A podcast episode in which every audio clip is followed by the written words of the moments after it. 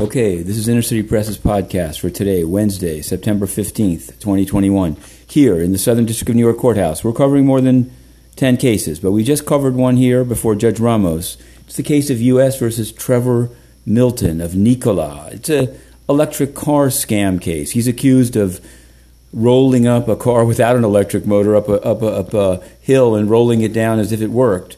Now, his lawyer, uh, Mr. Bondi, who's appeared in other cases we've covered, made a long, lengthy argument this morning to transfer the case to Arizona or Utah, saying that the statements that Mr. Milton made via social media uh, were not directionality directed at the Southern District of New York. It doesn't seem to be the law here. I've seen cases on much thinner venue than this. He also argued that the NASDAQ servers, to the degree that NASDAQ was a platform on which people traded and were defrauded by Trevor Milton, allegedly, that their servers were in New Jersey means that venue is not proper in the SDNY. But Judge Ramos asked, okay, what about a trial in New Jersey? And they said no.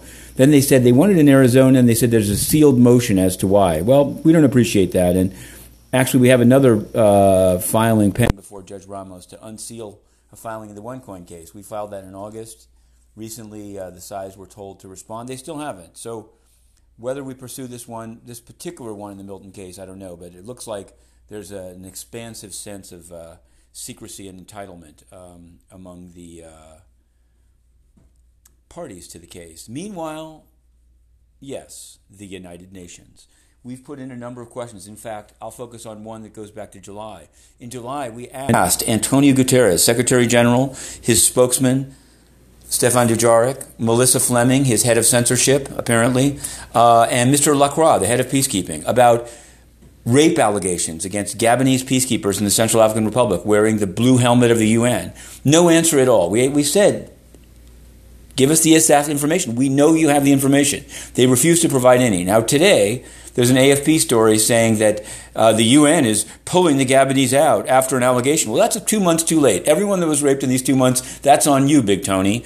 Antonio Guterres is a corrupt censor. He's trying to ban the press from covering the UN General Assembly week that began September 21st, and we've applied formally, even for web. I mean, without it conceding, it would be enough, as Mr. Bondi might say. Um, there's no reason not to allow us to ask questions unless they just want to cover up the rapist behavior of their peacekeepers, including from Sri Lanka, where only today the Minister of Prisons has resigned after threatening to kill Tamil prisoners. Um, it's a very cynical resignation submitted to Mahinda Rajapaksa and Gotabaya Rajapaksa, both of whom are responsible for killing Tamils as well. But the UN has its own role, which is to continue to use blood splattered, murderous, genocidal troops as peacekeepers.